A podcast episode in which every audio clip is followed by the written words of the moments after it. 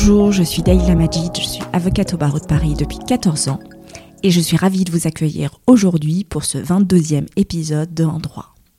Mon objectif est de vous permettre en 6 minutes d'écoute de retenir l'essentiel d'une actualité juridique ou d'un thème de droit qui portera essentiellement en droit de la propriété intellectuelle et en droit du travail.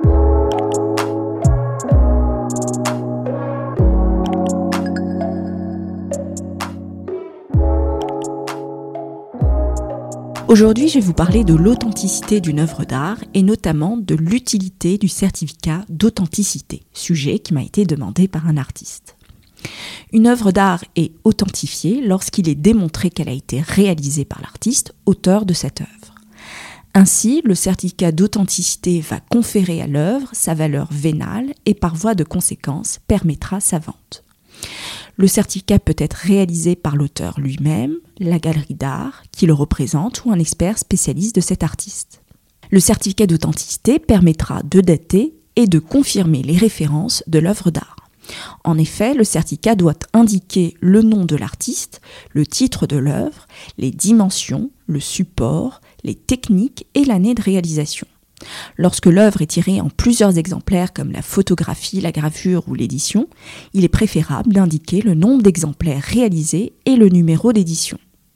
Plus le tirage est élevé, et moins l'œuvre a de valeur. Par exemple, il est généralement considéré qu'une œuvre de grande valeur, notamment des photographies, sont tirées à moins de 30 exemplaires. En cas de vente, le collectionneur doit avoir en main toutes les informations sur l'œuvre pour s'engager. Aussi, il n'existe pas de monopole quant à la personne qui délivre le certificat d'authenticité. Néanmoins, le certificat aura de la valeur s'il est rédigé par une personne qui a des compétences reconnues sur le marché de l'art. Au final, même si ce document n'est pas obligatoire, il est fortement recommandé puisqu'il permet de limiter les contestations. Néanmoins, il ressort des décisions de justice qu'à défaut de certificat, l'authenticité peut être établie par d'autres moyens.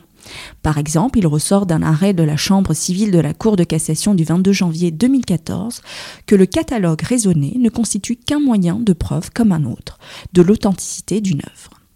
Néanmoins, lorsqu'une œuvre n'est pas authentique ou que, son, authenticité est douteuse, la responsabilité de ceux qui ont rédigé le certificat est souvent engagée. Par ailleurs, le tribunal judiciaire de Paris, dans un récent jugement du 5 janvier 2021, ont rejeté la demande du propriétaire d'une œuvre d'art qui demandait 9 millions d'euros à titre de dommages et intérêts pour n'avoir pas obtenu le certificat d'authenticité désiré. Le tribunal a admis que le refus de délivrance du certificat d'authenticité pouvait être licite en dépit de l'existence d'expertise qui conclut à l'authenticité. Les juges rappellent souvent que l'authenticité d'une œuvre doit prendre en considération, et je cite, la provenance avérée et la traçabilité de l'œuvre. En effet, même si une œuvre est authentique, le certificat d'authenticité ne doit pas permettre la circulation d'une œuvre volée ou spoliée. Ainsi, avant d'établir un certificat d'authenticité, la licéité tant de l'œuvre que de sa provenance dans le monde de l'art doit être vérifiée dans un récent arrêt de la Cour d'appel de Paris du 31 mai 2022 qui donne une illustration d'une erreur d'authentification commise par un commissaire-priseur.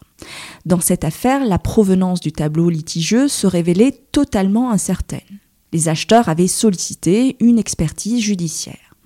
Selon les juges du fond, et je cite, il résulte de l'ensemble de ces éléments un doute réel et sérieux sur l'authenticité du tableau attribué à un artiste alors que l'acquéreur, grande amatrice de la peinture de cet artiste dont elle possède plusieurs œuvres, a acquis le tableau litigieux sur la foi des mentions du catalogue de la société de vente volontaire d'agent et que l'erreur sur son attribution à l'artiste, qui est une qualité substantielle pour elle, a été déterminante de son consentement à l'achat.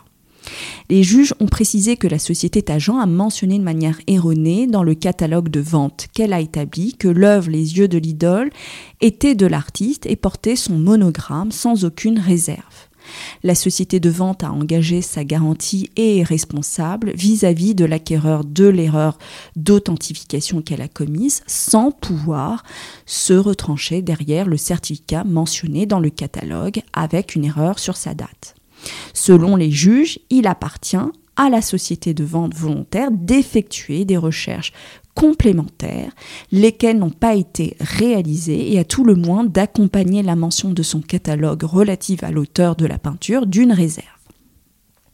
Ainsi, il est de jurisprudence constante que l'authenticité est une qualité substantielle de la chose si l'œuvre a été attribuée à un auteur. L'acquéreur victime d'une erreur peut engager la responsabilité du commissaire-priseur à raison des mentions qui figurent dans son catalogue de vente et celle de l'expert à raison des conclusions de son expertise comme l'a déjà jugé la Cour d'appel de Versailles en juin 2017. Et en cas de doute, il incombe au vendeur et notamment au commissaire de le préciser, comme l'a déjà rappelé la première chambre civile de la Cour de cassation du 16 mai 2013. Il existe un décret du 3 mars 1981 qui porte sur la répression des fraudes en matière de transactions d'œuvres d'art et d'objets de collection qui donne des définitions sur l'emploi des termes relatifs à l'attribution d'une œuvre. Merci de m'avoir écouté. Vous pouvez retrouver cet épisode sur mon blog www.dalilamajid.blog.